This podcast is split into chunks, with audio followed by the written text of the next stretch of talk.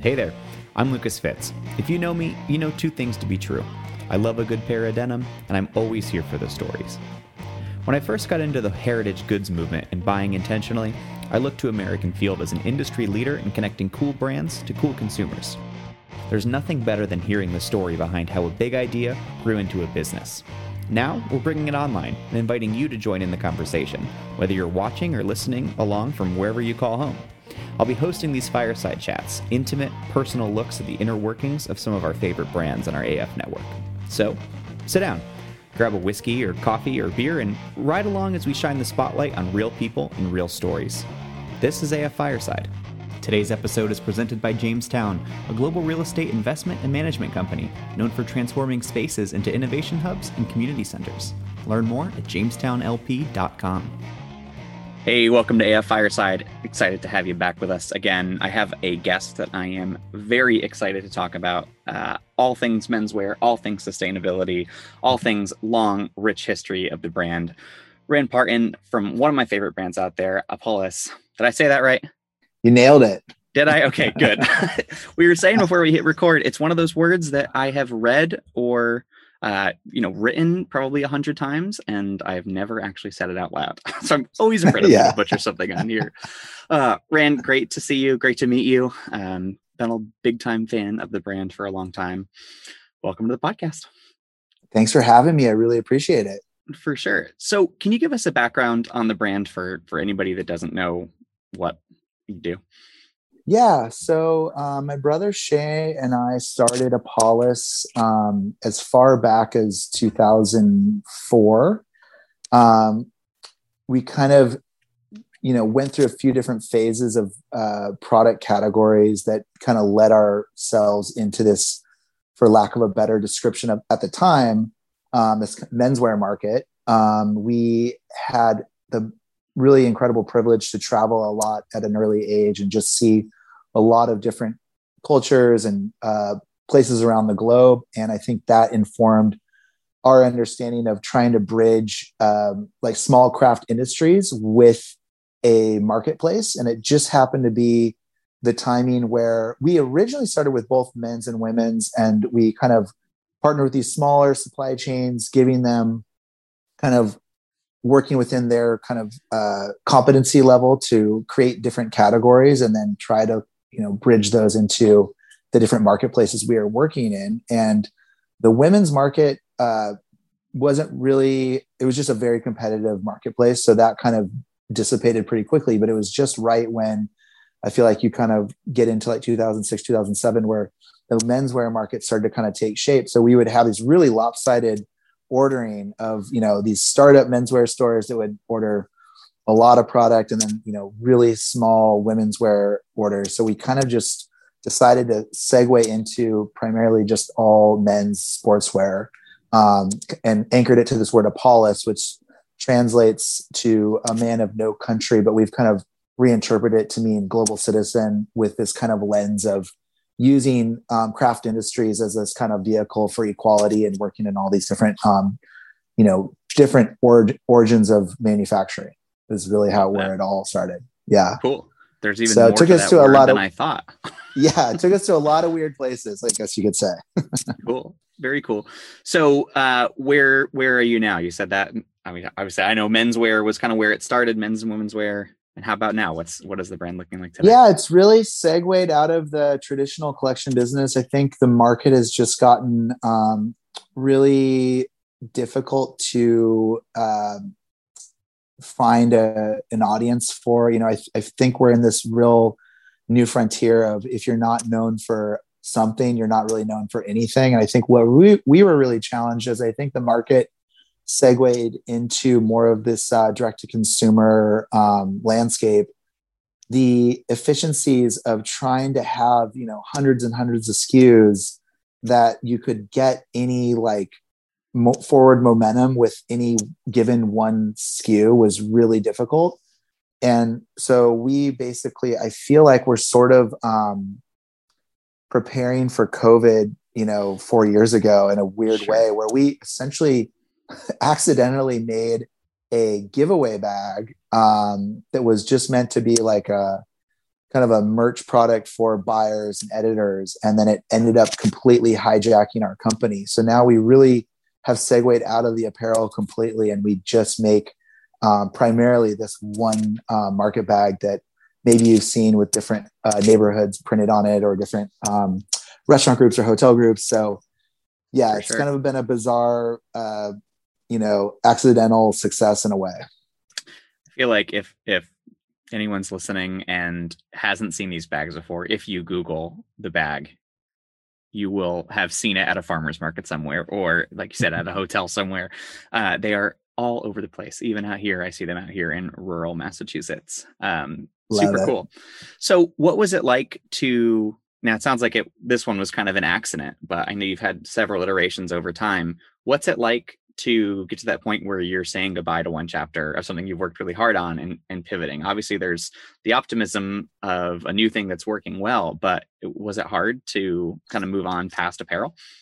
Yeah i mean i think apparel was a vehicle for you know a time and place. I think you know i'm i'm really passionate about you know textiles and um, sort of the you know artisan uh, you know supply chain sort of side of the business and um, you know the kind of legacy craft that comes out of the apparel business. But i think i i originally thought i would always be in like more of like an architecture type industry. And then apparel kind of scratched the itch to like see things like you know really see things come to fruition in really short timelines Whereas opposed to when I was doing like early drafting classes, it's like, you know, you start talking to other architects and they're like, yeah, this project we've been working on for the last six, seven years. You're like, what? You know, so I think sure. that kind of um, that sort of uh, the speed at which the apparel industry works was really um, attractive to me as like from a design perspective. Um, but I, I think of I always have sort of thought of uh, design as more of a language, you know, and so whether it's like, you know, learning this sort of vernacular that like comes to fruition in like textiles or apparel, or it's more in industrial design, or it's like furniture or buildings, like I think it, it's all within that like um, ecosystem of like this language. And so I think for Shea and I, my brother, we can agree on the sustainable kind of um, social enterprise side. We see eye to eye on that. I think on a, from a design perspective, he doesn't really care, and I have like a lot of opinions about it.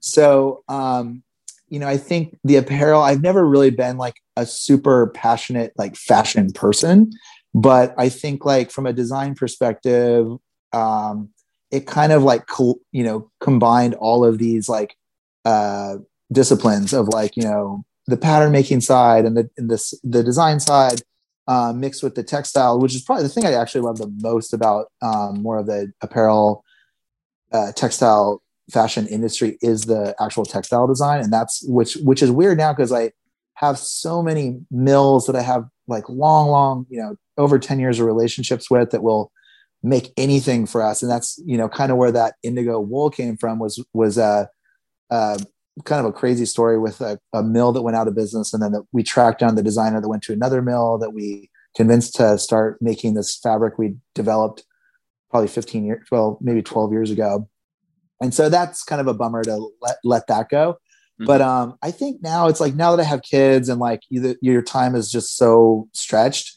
to then have um, you know something that's working where you know a lot of it too is you you are on the entrepreneurial side with your your company but then you're also like feeding other you know essentially entrepreneurs with a product that you want to see them be successful with so you know to have a product that we've shipped you know nearly a million units of and it, it basically has like a hundred percent sell through is like unheard of for like the the apparel side where there's always right. like this un, you know you know unfortunate reality of like, oh, don't talk about the markdowns. Like, how are we gonna get rid of all this stuff? We sold half of it, you know. So I think like from a, you know, to still have like our um, input into the business, but to be kind of checking a lot of boxes, like where the supply chain is very much uh, a partnership that their sustainability um, from all the different uh, artisans we work with in Bangladesh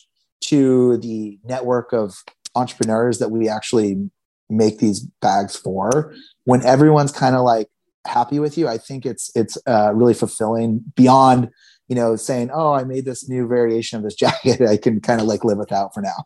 For sure. Yeah and I, I was going to say it's funny that you speak of uh, the language of design because the language that we speak in i'll say apparel and textiles uh, the language that we speak in is also very fast, right? The way that we consume and the way that we produce and the way we come up with these ideas. It's really hard to balance that idea with this other idea of sustainability and you know entrepreneurship that betters betters the planet. And I love the way that you translate the name of the brand.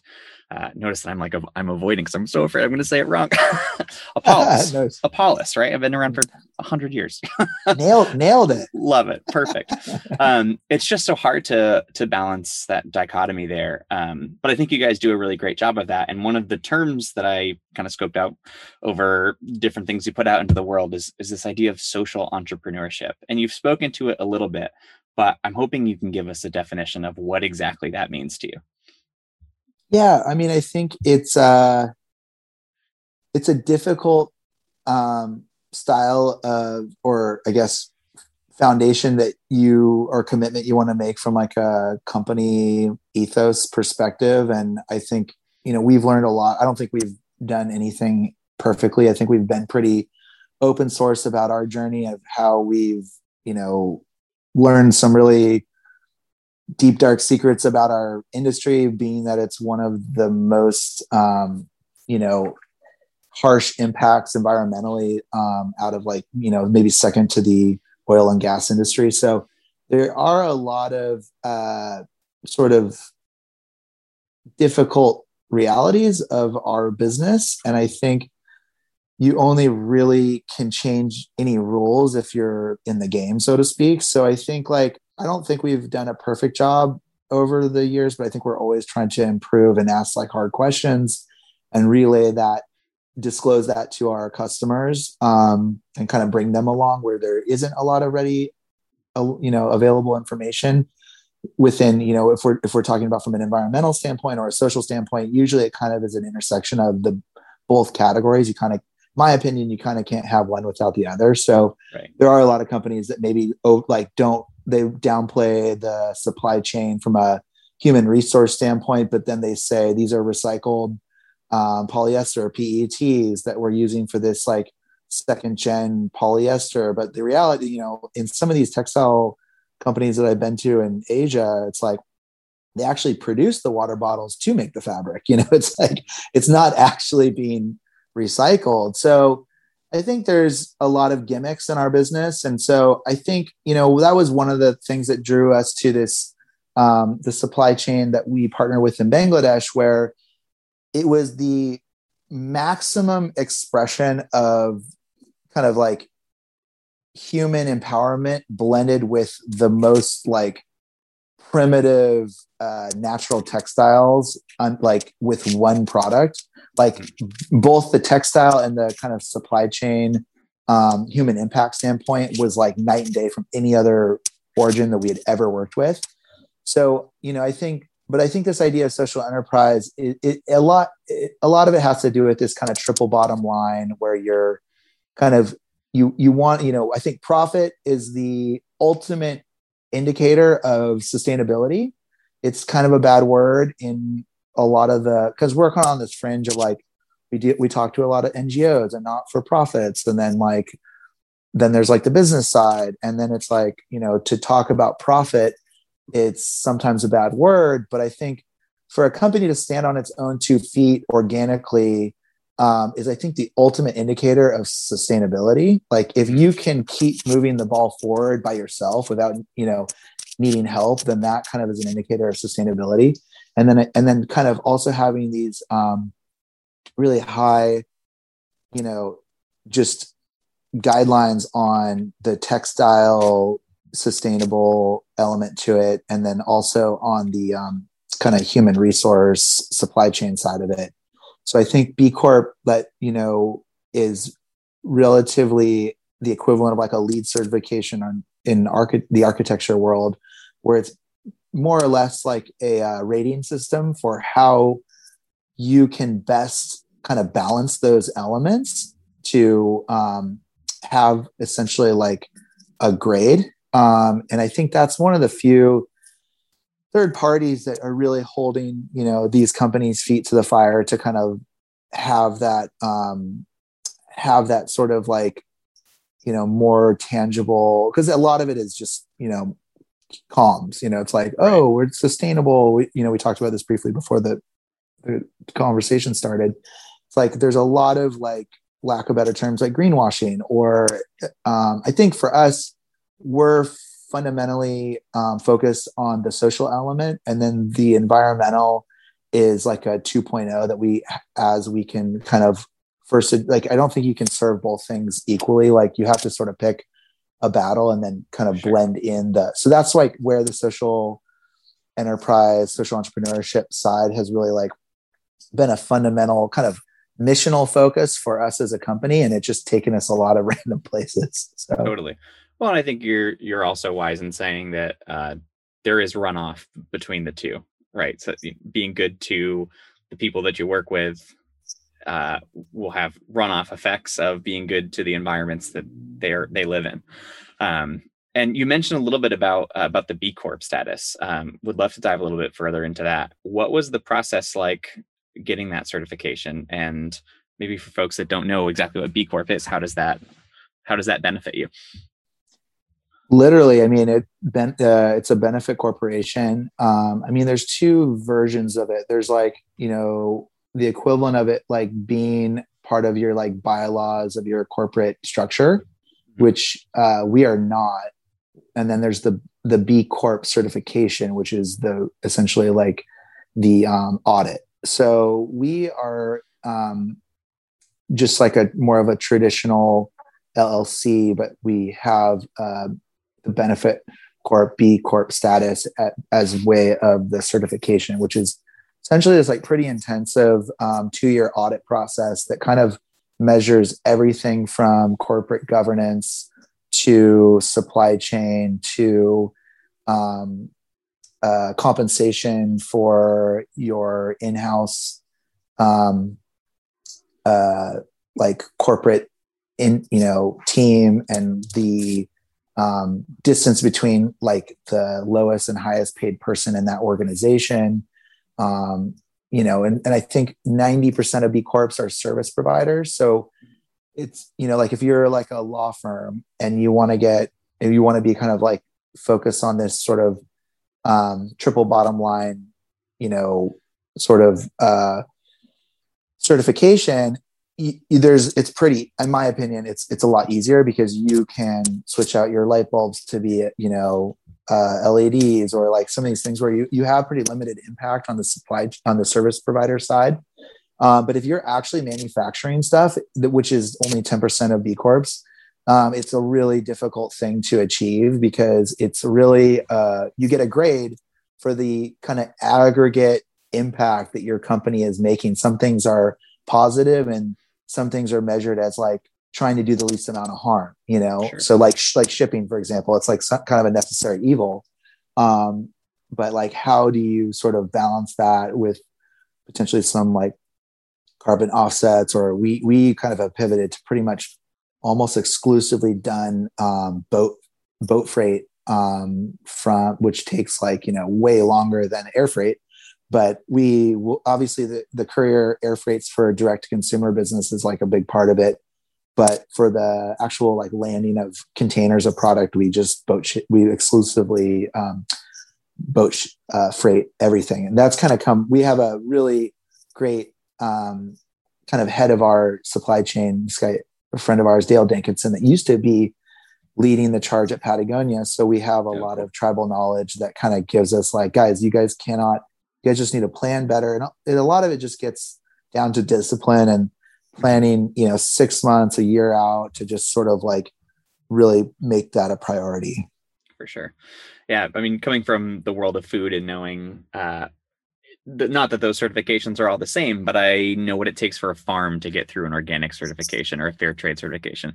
It, it's not easy, and, and, it becomes even harder when it's not when it's independently regulated versus uh, governmentally regulated. So big, huge kudos to you guys for. I, I didn't know. I'm honestly really kind of floored by this fact that only 10% of uh, these B Corp organizations are hard goods versus services. That like totally blows my mind.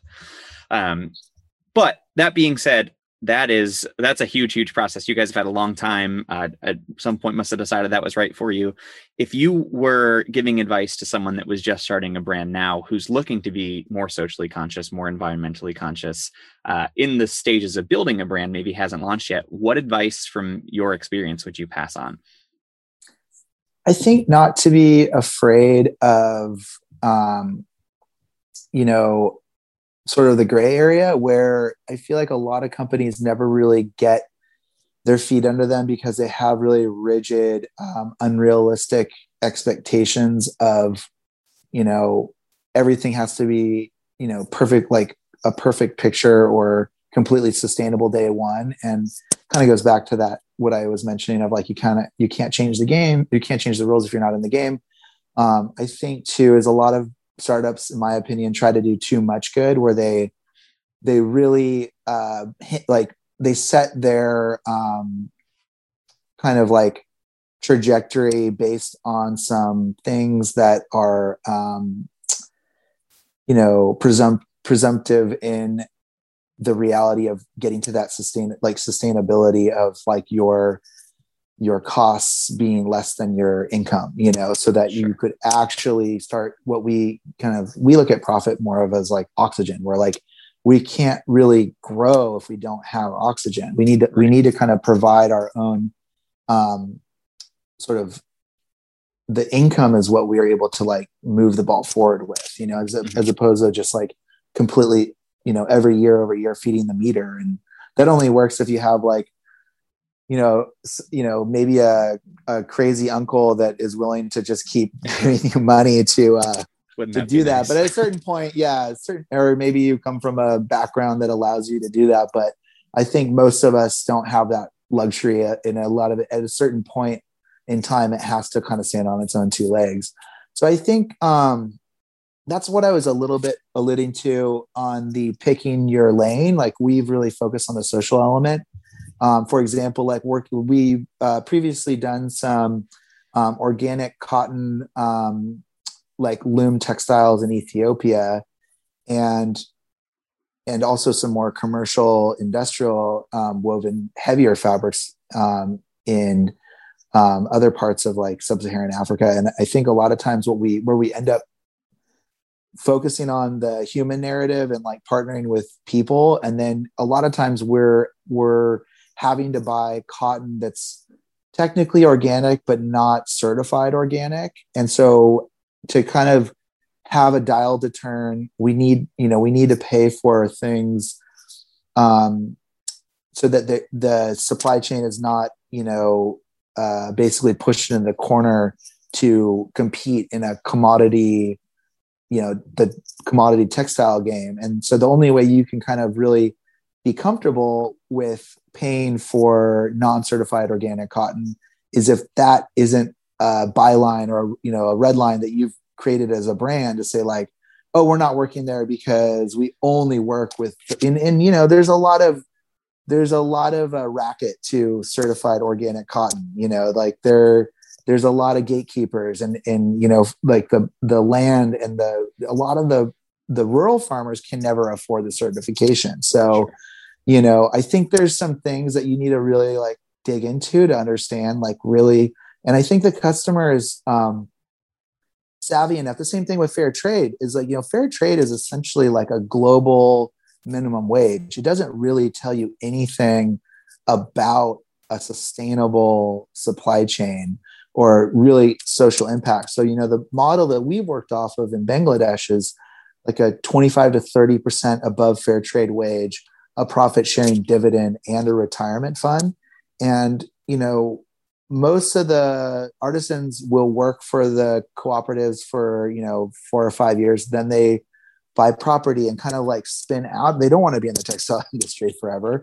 Sure. You know, I think that's the, a little bit of a misleading idea that everyone wants to work in a garment factory for their whole life. You know, I think it's a, a means to, you know, kind of furthering their life but they, most likely they, they don't want their kids to work in a, a garment factory. They want their kids to go and become doctors or so i think the more we can get real with the reality of what we're doing on the supply chain side is the more we can address like how this socially impacts uh, a community and then therefore like a, a bigger area and potentially like a country at, at some point you know? Totally yeah man i mean it just echoes kind of the sentiment that we have said through a lot of these episodes that we've that we've conversations that we've had on the podcast. It takes uh it's going to take a lot of critical creators and a lot of critical consumers to make a difference. Totally. Kind of all it boils down to. It's interesting to hear um obviously you're super well traveled obviously you've been to a lot of really cool places.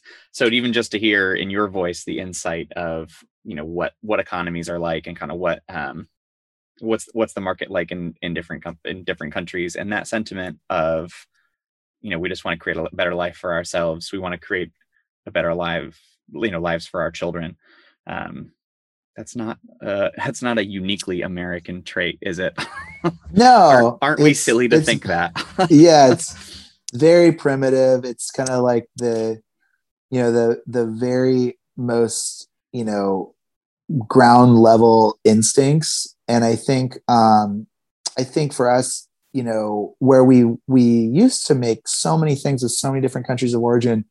I think part of this exercise has been like, let's get really good at one thing. Let's perfect our um, processes and the um, integrity that we kind of don't really wave, waver from on the on the ground with the supply chains we work with and let's just make our capacity contingent on the the capacity of the supply chain and we'll grow really slow and it'll take a long time but then we can emulate this sort of um, reboot i feel like it's been like a bit of a reboot where i think this is the style of business we want to do, whether we do onboard new supply chains.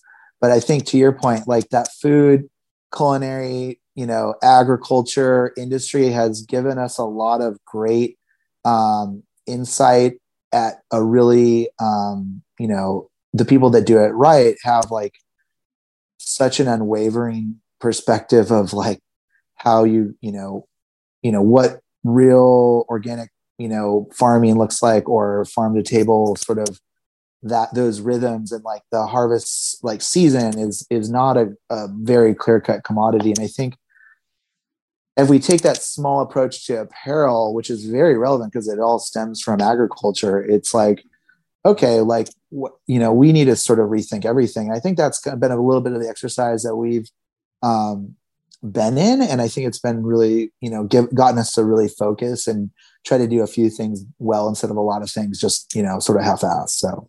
Totally. Do you think that you, you see yourselves moving back to apparel ever i think i could envision where you know i think part of the um, challenge with apparel or just like one thing that we've that's been um, a sort of a reality check is you know like we would design garments and then you know maybe a few hundred people vote that they like the garment by buying them you know right. or then we make a bag in like a different color and we sell 10,000 of them you know? So i think like part of the responsibility on the supply chain side especially when you talk about like social enterprise is you know if we're authentic to like our kind of mission is like we want to continue to bring more people into employment through making these bags. And so if we design something that doesn't have the capacity to be like to move the needle like mm-hmm. you know for a factory to take on 300 units of something is like probably more work than it's worth they can never really get those economies of scale to like set up a line and make it, you know, make the same thing for the next like two years, that's how they'll really impactfully change the trajectory of that small community. So I think part of our the integrity of our company, we need to be thinking of things that kind of like part of the design challenge is like making something that people like and want and will, you know, buy a lot of. And Isn't I that the challenge? It, yeah, that is the ongoing, you know, it's like everyone's, you know, whatever question. But I think like as if apparel could fit into that where we feel like we could really make an impact, um, I think we would totally be into it. I think it, it's, I think we need to kind of like, I think it's like a bigger infrastructure to pull that off though. We've been looking into some um, kind of like farming, you know, vertical things that we could okay. grow and then create a whole cat, like a, like multiple SKU category that sure. could, you know, have that cycle kind of built into it. But it's, it's a I big like undertaking. I like that. I like yeah. I asked selfishly. I yeah. missed the boat the first time. I, I wasn't into good stuff when you guys were doing clothes.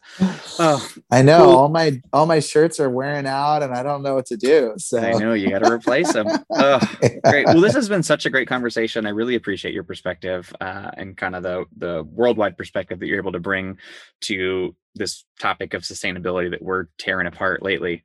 Uh, where is the best place for fo- folks to stay in touch and keep learning more about the brand? Yeah. Um, so our coordinates are at Apolis, A P O L I S, um, or my personal Instagram is at Raan Parton, R A A N P A R T O N. Um, and then we have our third party retail stores called Alchemy Works, and then a new kind of sustainable um, kind of department store concept called Free Market. So those are like all the things where you can find me. Um, anyone has any uh, sustainability or apparel questions, feel free to DM me um, or Raan, R A A N, at apolisglobal.com. Awesome. Love it. Well, thank you so much for your time, your transparency. Look forward to seeing more uh, come out of Apolis. And oh, I did it. I said it wrong, didn't I? I was nervous. That's what it was. Man, if you knew, if anyone knew that I'm always just here sweating that I'm going to say something wrong, and it's only when I think about it. Uh, love it. Cool. Well, thank you for your time again. Had a great time. Thanks, Lucas. We'll, uh, we'll yeah, thanks. conversation moving. Thanks. All right, sounds good. Thanks, Lucas. Yeah. I'm Lucas Fitz, and this is AF Fireside.